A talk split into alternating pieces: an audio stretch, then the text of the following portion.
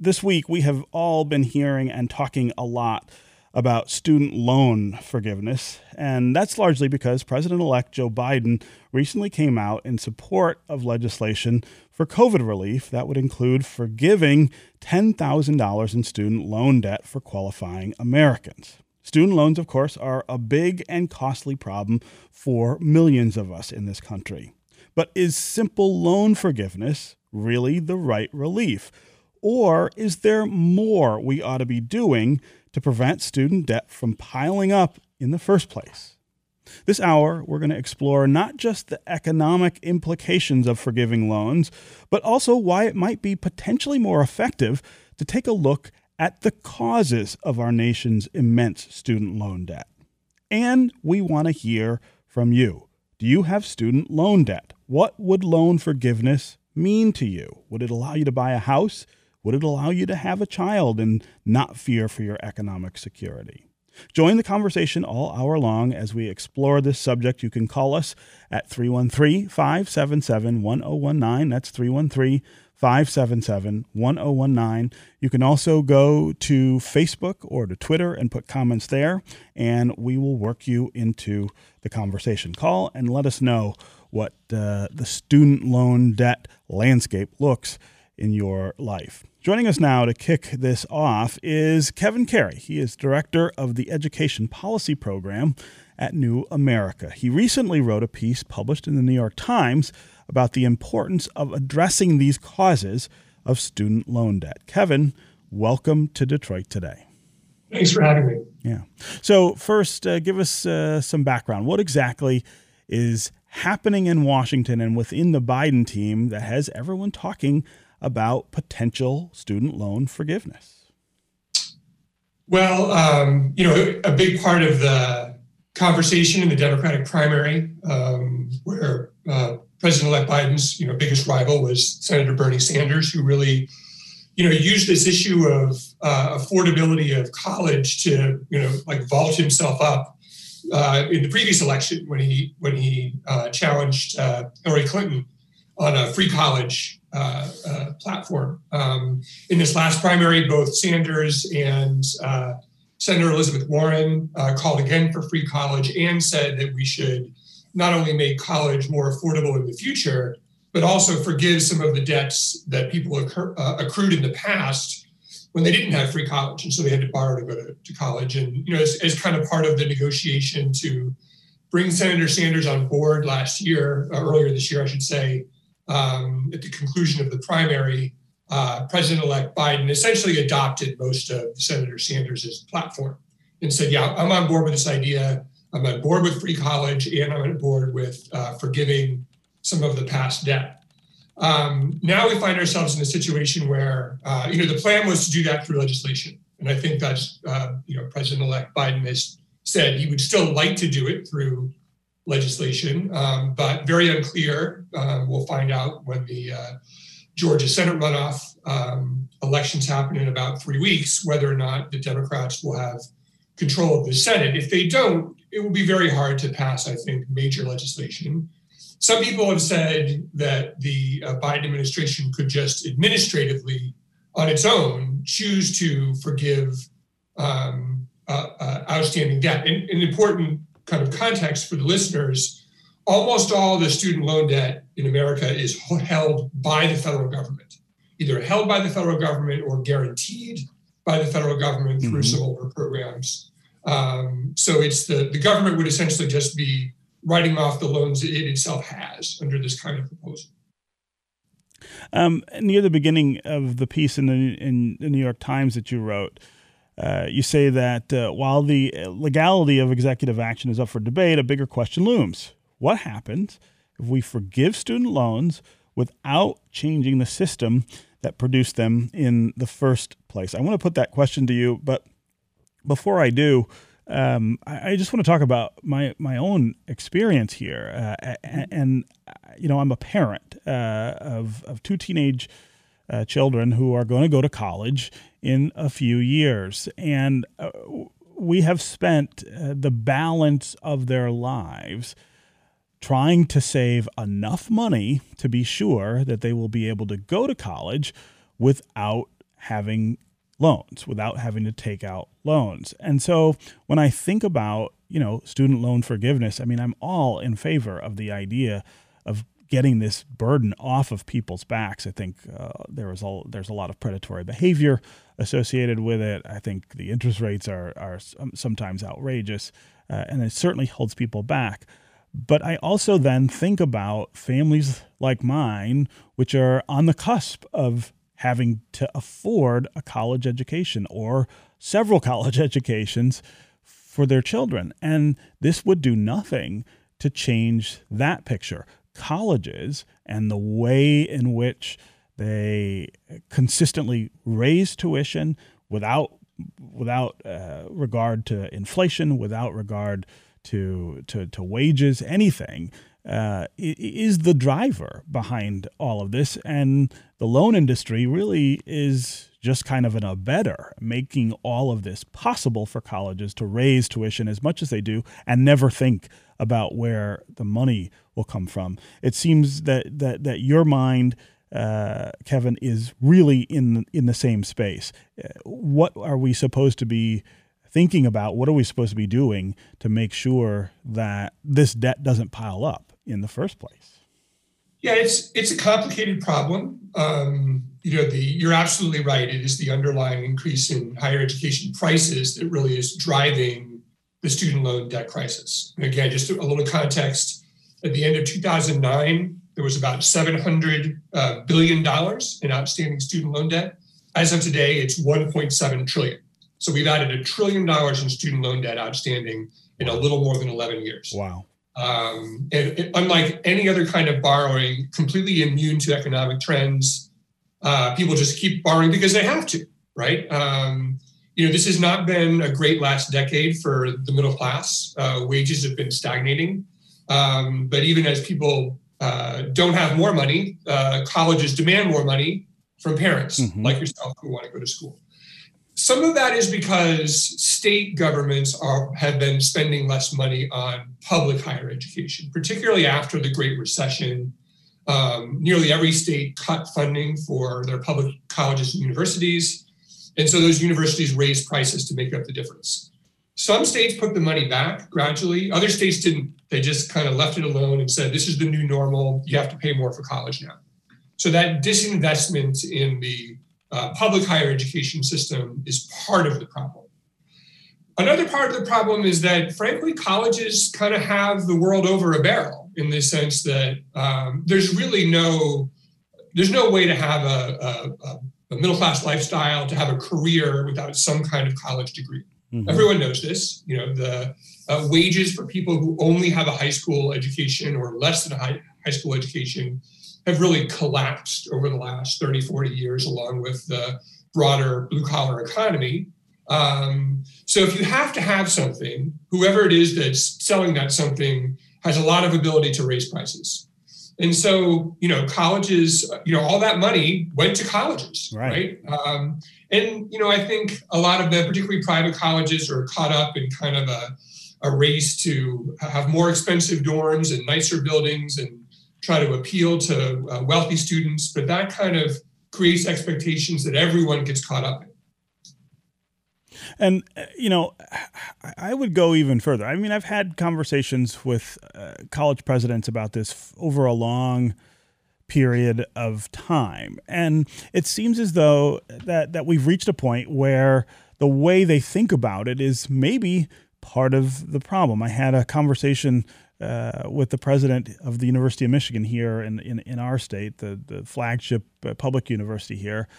And he, he talked about how any student who's admitted to the university can afford to go. Uh, and he said this quite proudly that, that uh, the university has made it so that uh, financial burdens are, in his words, never a reason to not be able to attend the university. But if you peel back that statement, and look at what he's talking about, what he's talking about is making sure that everybody has a- access, in many cases, to these loans. That th- these loans are the way that the university ensures that their never ending uh, tuition increases get covered. I mean, there, there is a, and, and I'm not uh, certainly besmirching intent here. I mean, I don't think that that that the, the intent is to create a system that kind of feeds itself, but but that is what they've created. There is no ceiling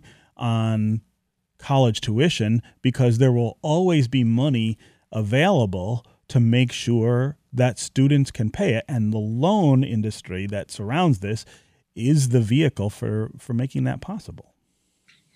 Yeah, I mean, the, there's a, a, kind of a rhetorical sleight of hand in the way that colleges talk about uh, financial aid. So if you're, you know, if, you'll find this out when your kids apply to school in a few years. Um, you'll, you'll send your applications in, you'll get a letter back saying, congratulations, you've been admitted. Um, and then you'll get another letter saying, here's your financial aid package and they'll say, here's the cost, and there's some scholarships, and there's this, and there's that, and here's how you can afford it. Um, they include loans as financial aid. Now, if you like go to buy a car and, and the auto dealer uh, uh, arranges for you to borrow money to buy that car, they're mm-hmm. not providing you with any kind of financial aid. They're lending you money at interest yes. to buy what they're selling. Same thing if you go to Best Buy or you know whatever, finance a, a TV, et cetera, et cetera colleges are no different, right? So it's not financial aid to lend someone money; it's financial aid to give someone money. And a lot of, and so I think, and it's very confusing. They present these uh, uh, packages in ways that often uh, it's a little hard to even understand what is a grant and what is a loan. So I think, you know, that's a big part of it. Uh, and more broadly, the whole system kind of runs on autopilot. Um, you know, the, it's and there, there really isn't actually much of a of a loan industry anymore. It's all the federal government now. Uh, the vast majority of all loans are are made by the federal government. Um, that's really been true for a long time. You know, we used to have a system where we would pay banks to make loans, um, but the federal government was always standing behind them, guaranteeing them, um, and they would kind of guarantee profits to the bank. We stopped that in 2010. But this is mostly a government issue, not a private lender issue. Mm-hmm. Uh, these loans are provided to provide access to higher education, and that makes a lot of sense. People, someone who's 18 years old, doesn't have a credit history. Um, they don't have assets that a bank can kind of point to in terms of saying yes or no. So we want to give people access to higher education. But the consequence of that is, as you said, we do that without ever controlling prices. Um, we don't say to colleges, you know what, you can't keep raising tuition every year if you want access to this loan system. And that's because colleges want it that way. I, I work in Washington, D.C. Um, I deal with the higher education lobby all the time. They're not really any different than the, you know, the oil lobby or the, you know, the agriculture lobby. They want what all lobbyists want, which is a lot of federal money and no accountability for how to spend it. Wow.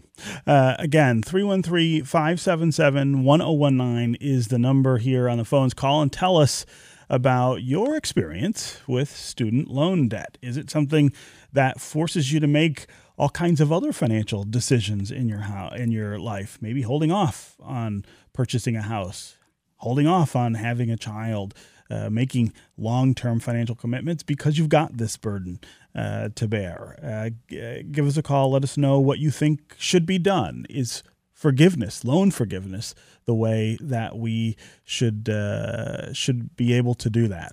Uh, as always, 313-577-1019 is the number on the phones. That's 313-577-1019. You can also go to Facebook and Twitter, put comments there, and uh, we will work you into the conversation. Uh, I, I want to work another voice into the into the conversation here before uh, we get to other listeners. Uh, Marie Muhammad graduated from Wayne State University in 2017 with more than $10,000 in student loan debt. Uh, she joins us now to talk about that. Marie, welcome to Detroit Today. Hi, thank you. Yeah.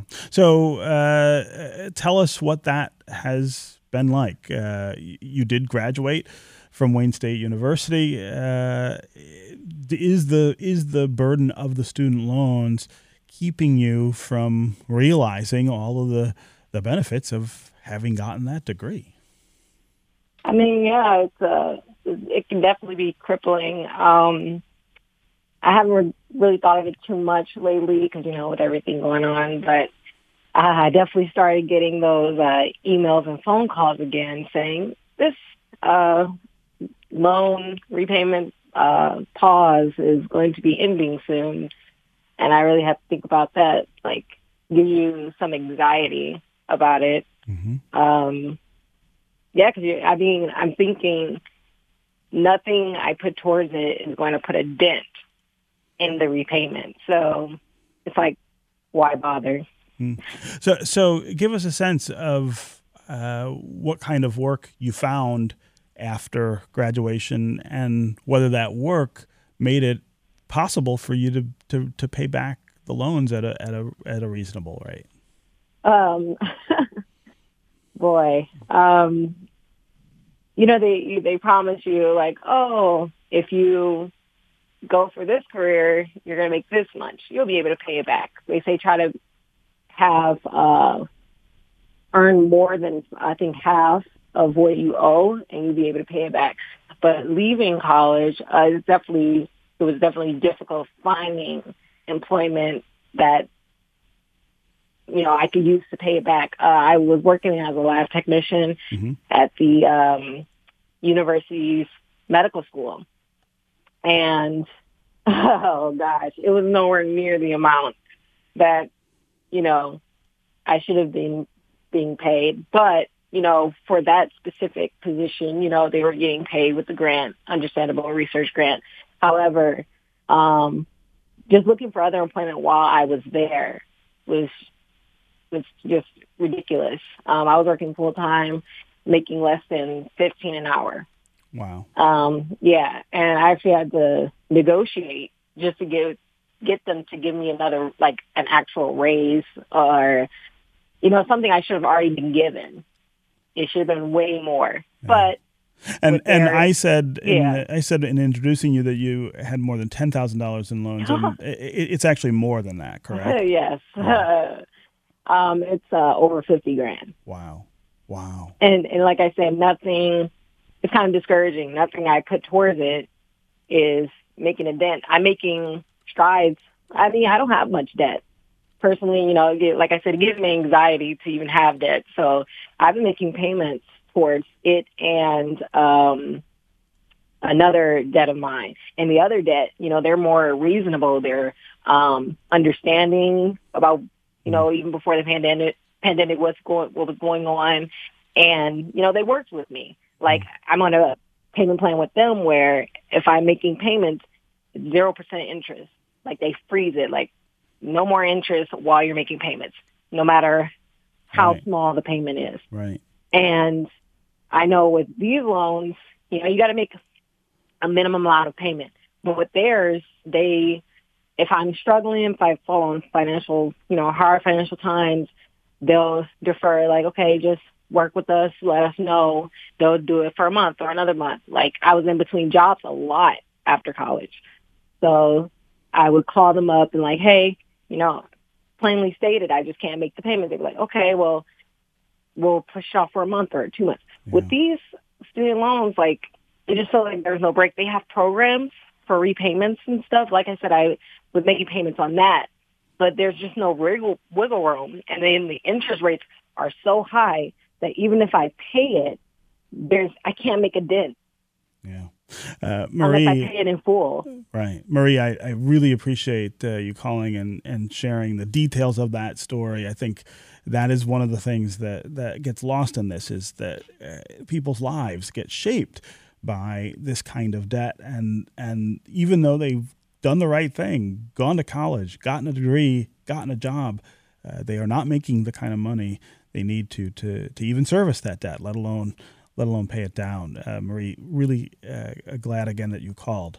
Uh, okay, we're going to take a quick break, and when we come back, we're going to continue this conversation about student loan debt and what should be done about it in this country. Uh, we're going to keep Kevin Carey with us and uh, introduce another voice to the conversation when we come back. We also want to continue to hear your voices. Give us a call. 313 577 1019 is the number on the phones. You can go to Facebook and Twitter, where we already got lots of comments about this, and we'll try to work you into the conversation. We'll be right back with more Detroit Today.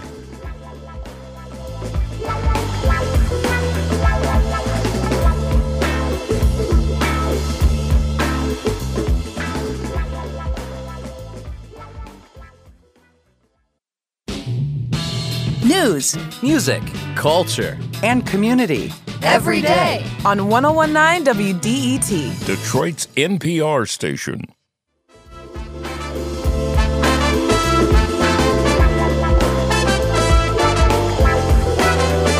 This is Detroit Today on 1019 WDET. I'm Stephen Henderson, and as always, I'm glad you've joined us. We're talking this hour about student loan debt and whether we might be on the verge of relieving a lot of those debts for millions of Americans, whether we should be doing that as a policy matter, and whether we ought to also be looking at the causes of student loan debt, the never ending rise in costs of uh, college tuition, for instance, uh, the huge industry that has grown up around the idea of providing those loans for people to go to college. Are those things that we need to take a look at and reform as well. We want to hear from you too, uh, as well, about uh, what your experience is with student loan debt, how much you have, uh, how much you are able to pay down, and whether you understood when you took on those loans that these were the obligations that you would face even after you graduated and got out and got a job. As always, the number on the phones is 313 577 1019. That's 313 577 1019. You can also go to the WDET Facebook page or to Twitter, put comments there, and we will try to work you into the program. Uh, my guest is Kevin Carey. He's director of the Education Policy Program at New America. Recently wrote a piece in the New York Times about the importance of addressing the causes of student loan debt. Uh, I want to add another voice to the conversation here. Matthew Chingos is director of the Urban Institute's Center on Education Data and Policy and author of the book Game of Loans The Rhetoric and Reality of Student Debt. Matthew, welcome to the conversation. Thank you for having me. So, I, I would love to have you, Matt, uh, address the question of what canceling student debt would do for the economy. It's one of the things that people point to as a reason to consider this. Uh, what would that What would that look like? I think the short answer is right now it wouldn't do all that much. Right now payments are paused. We just learned that the Trump administration is going to extend that through the end of January. It seems very likely the Biden administration is going to extend that for at least uh, several months longer. So right now, people aren't expected to make payments on their student loans. So forgiving their debt's not going to put money in their pocket today. It means they're not going to have to expect to make payments in the future. So I could imagine some folks might say, well, I'm not going to have to make those payments for a while. Maybe I'll think about a, a big purchase like a, like a house or a car. Maybe that becomes a little bit more in reach for some folks. Those are probably not the folks who are struggling the most with their student loans. Um, there's also a possibility there could be a negative impact because a lot of folks uh, think that forgiving people's debt would generate taxable income for them. So what you could be doing is turning someone's student debt into a tax debt that could actually take some money out of their pockets today and have a negative effect on the economy. Mm. Uh, you write that this is not a quote cost effective form of economic stimulus. Uh, those examples you're giving, I think, are are what what you mean when you say that. Yeah, that's exactly right. It's not cost effective compared to say just writing someone a check for the same amount. Also, if you write checks for people, as you know, Congress is debating at this very moment, um, you get that money to them today, not just reducing payments they're going to have to make over a long period of time. And when you want to stimulate the economy, you want to give people money to spend today. Of course, one of the debates we're hearing is that, well, if Congress doesn't act, if they don't get those checks for people, and you know President Biden feels that he has no other option, should student loan cancellation kind of be on the table? And I see it more as a, maybe an opening position, a negotiating tactic to get Congress to do a much more better policy for, for Americans and for, for taxpayers. Um, and maybe maybe an option of last resort, but it's not where you want to start. Hmm. Uh, again, 313 577 1019 is the number on the phones. Let's go to Ben in Rochester Hills. Ben, welcome to the show. Morning, Stephen. Hey. Um, so I graduated in 2014 uh, from the University of Nebraska with about thirty thousand uh, dollars in student loan debt, mm-hmm. and since then I've paid off about twenty thousand of that. Hmm. Um, that involved, uh, you know, I was able to get a job as an engineer in uh, one of the big three. Um, you know, I had to move here from Michigan for that, um, and you know, it wasn't probably as difficult as a lot of the people. I know there's a lot of people who are having a much difficult time, but it was, you know, something that probably kept me from um, delaying buying a house a little bit, um, stuff like that. And it's, you know, it's just constantly over your head a little, you know, this constant little debt that you're just trying to manage and try and pick away at. So, so Ben, my, my question to you is when you were going to college and needed money to make up the gap that you had to, to what you had uh, versus what the tuition was, and took these loans, what did you think it would look like when you when you got out? Were you were you expecting, for instance, that it would be the size of a burden once you graduated and got a job, or did you think it would be more manageable? Um, I think the expectations and the reality were, you know, close to each other. Um, I was just so focused on, you know, in my mind, the only way to, to get out of the situation I had, you know, I was in at that point and make something more for myself at that time was to go to college and, and getting those those federal student loans were the were the only option. So hmm. um, it was kind of a just it was kind of a have to do it, right? There was there was no other solution um, to you know otherwise I'd have to you know be, who knows what I could do today. Right, right. Uh, Kevin Carey, you were talking about earlier that compelling interest that there is in going to college, getting a degree, and getting access to all of the opportunity that lays on the other side of, of that college degree. Um, uh, but but hearing Ben talk about it, um, you know, uh, again, there's this question of no, you know, knowing what you're getting into and whether whether there's a fairness, I guess, uh, that that you can attach to the idea of saying, I am going to borrow this money, and I know I have to pay it back, uh, even though as you point out, it's not really uh, a choice that has much of an alternative. I mean, we don't give people the choice of uh, joining the middle class, for instance, uh, without really going to college. I mean, there's something about that that seems imbalanced. Yeah, I mean, there's a there's a big underlying question in this discussion, which is: Do we think of higher education as a public service that we should provide uh, to everyone, either at a very affordable price uh, or for free, that they don't have to borrow money uh, to have?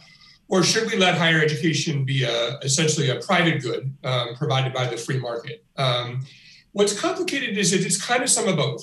You know, I mean, it's a, a credential is valuable, and I think the story we just heard of someone who uh, you know went to college, got valuable skills that they were able to then use to get a job and pay their loan back. Um, that's one way to think about higher learning. And if, you know, and a lot of loans work exactly that way. Not all loans are in crisis; most are not. Most are being repaid. Um, but that does come at a cost. Um, you know, I went to college in the late '80s, early '90s. Um, uh, it was very inexpensive. My parents were able to just pay out of pocket. It was about $3,500 a year in tuition. I had no student loan debt um, which means I didn't have to wait to uh, borrow money to do something else. I could go ahead and get married and uh, uh, take out a mortgage and kind of launch myself. Um, I probably could have paid. I could have paid it back um, if I had had to borrow. But the fact that people can pay their loans back doesn't necessarily mean it was a good idea hmm. to make them take out loans in the first place. Hmm. Yeah.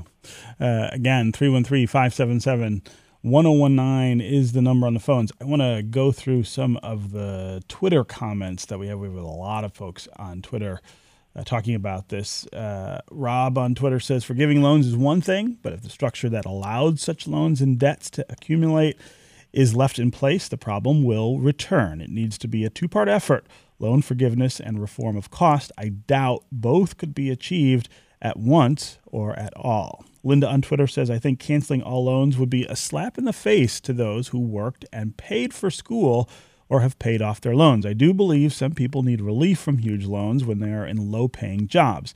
Interest forgiveness and restructuring could work. Dan on Twitter says, I owe almost six figures, half of that in interest. When the debt got too high for my income, I had to withdraw from classes. Currently, I will be unable to retire and will likely die with this debt. I'd like a degree, but I can't afford it. Uh, Chris on Twitter says, uh, I finished grad school 11 years ago, and I owe now more now than I did on graduation day. I have never missed a payment. I I can't afford a home with this $1,000 payment every month, and I'm nearing 40 and still don't think I can afford children. Really, really harrowing uh, stories about the way people deal with these debts. Um, let's go to Draython in Keego Harbor. Draython, welcome to the show.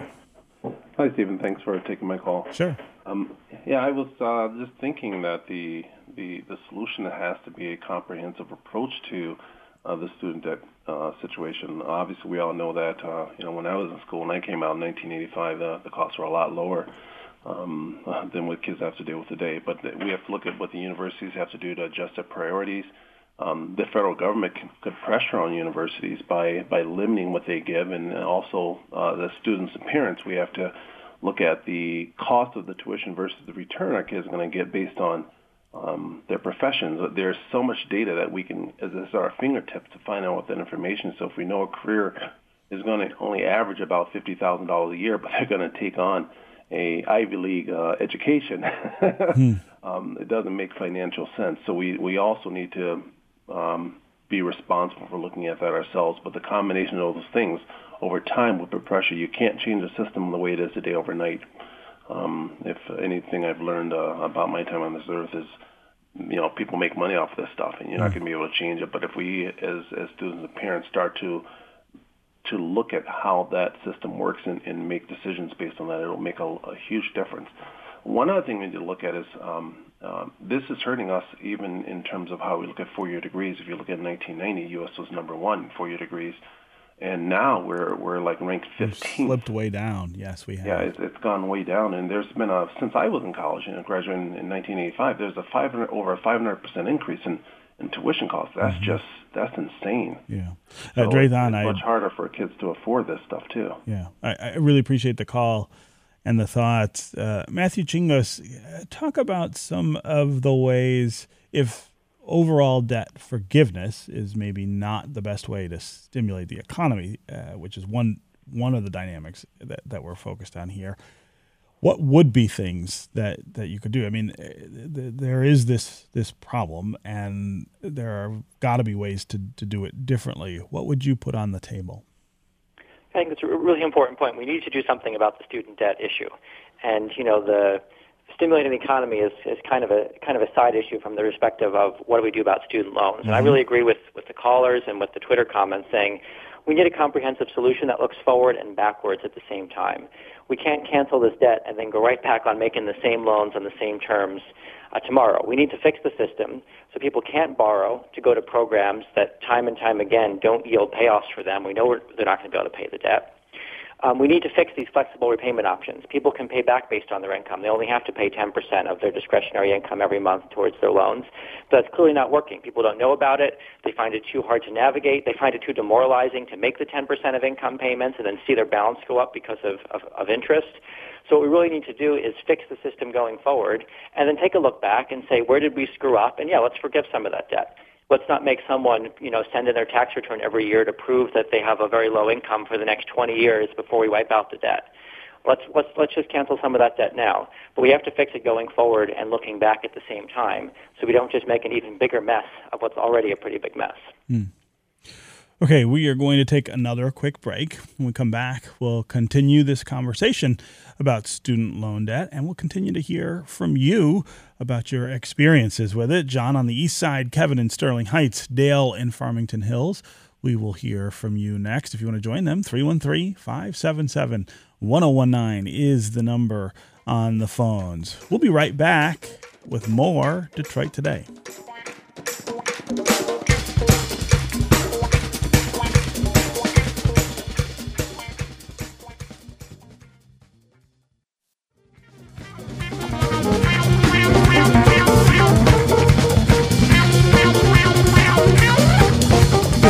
Today. I'm your host, Stephen Henderson, and I'm really glad that you joined us. My guest is Kevin Carey, director of the Education Policy Program at New America. Recently wrote an op ed in the New York Times about the importance of addressing the causes of student loan debt. We've also got Matthew Chingos with us. He is a director of the Urban Institute's Center on Education Data and Policy and author of the book Game of Loans The Rhetoric and Reality of Student Debt. We are talking about student debt this hour, uh, the proposals to reform or relieve a significant amount of student debt, and whether we ought to go further. How do we make sure that Americans aren't taking on so much of this debt? In the first place. Uh, we want to hear from you as well about your experience with student loan debt. 313 577 1019 is the number on the phones. You can go to, also go to Facebook and Twitter, put comments there, and we'll try to work you into the conversation. Uh, let's go to Dale in Farmington Hills. Dale, welcome to the show. Good morning. Hi. Um, hi. Hey, um, I graduated with a master's degree from Northwestern in 2003, and at the time I took about $72,000 in debt. Hmm. Today, I still owe about fifty thousand. I think the reason is um, every time you do a forbearance or deferral, once you're done, the interest that accrued is recapitalized, so mm. your balance can actually go well. Will actually goes go up. up. Yeah. Yeah. So I've got sort of two solutions, and I think they're they're passable through Congress, and that's I think that's the biggest fight we're going to have. One is either drop the interest rate to something like two percent or eliminate it entirely, mm-hmm. make it an interest-free loan, or forgive the interest, or both. Um, and the second thing I think we need to do is change the bankruptcy laws. If you declare bankruptcy, unless you're completely incapacitated, you can't discharge your student. Debt. They don't debt. wipe out your student loan debt. Yeah, That's right. Right, and that happened, in, I think, during the Bush administration. Um, and uh, the, one of the problems was people who were high income folks would declare bankruptcy and their credit wouldn't be terribly damaged because they were in high income jobs and they could still you know this was part particularly true among young doctors mm-hmm, mm-hmm. so uh, y- yeah so those are the two solutions I'm dale i think about. those are those are really interesting ideas i'm glad you called uh, and suggested them kevin carey what about what about those as not just not replacements for for relief necessarily, but but maybe as a way of of getting in going in that direction uh, in a way that Congress might be more amenable to. Yeah, I think um, I think Congress is probably going to do a couple of things. One, they're going to prioritize undergraduate borrowers over graduate borrowers. Mm-hmm. I think there's more of a sense that we have an obligation to make an undergraduate education uh, affordable uh, for everybody, uh, debt free for everybody. Um, whereas graduate school operates a little more like just a private market, even including public universities and especially private ones like Northwestern. Um, graduate school borrowers also tend to be a lot better at being able to pay their loans back. Um, the second thing is, you know, we, we do have a system now and have had it for uh, since the late about 2008, um, where uh, any borrower can uh, put their their their loans into what's called income driven repayment. Um, so you only pay a, a percentage uh, of your uh, uh, disposable income um, every month. So there's there's no danger that the loan payment is just going to completely wipe you out. Um, and then you can have any remaining loan balance forgiven um, after 20 years uh, for for anyone. And then if you're in a public service job, after 10 years. Now uh, unfortunately, the Congress designed the public loan, loan service program in an incredibly complicated and confusing way. And, and the vast majority of people who have tried to get forgiveness so far have had their applications rejected for all kinds of complicated reasons. Um, so I think we should we need to make those programs work better. Uh, you know, Matt Chingos, uh, you know, alluded to some of the things we can do to just make it a lot easier, a lot less administratively burdensome, um, so people can actually uh, uh, make affordable payments for a certain amount of time, and then have their, their balance forgiven at the end. Hmm. Um, uh, Matthew, I would love to hear your reaction to Dale's suggestions as well.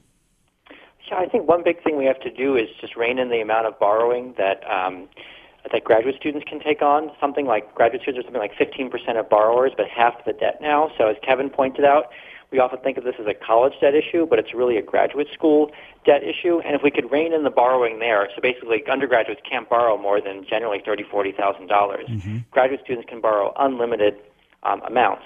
So what that means is when we talk about these policy options, like hey, let's try and bring down the interest rates, let's make this easier for people to repay.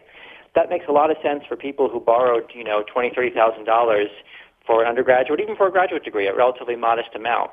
But it potentially creates big loopholes for big benefits to go to doctors and lawyers who are making big incomes but took on $200,000 in debt for a law degree or medical degree. You reduce their interest rate, they save a lot of money that they don't need to save.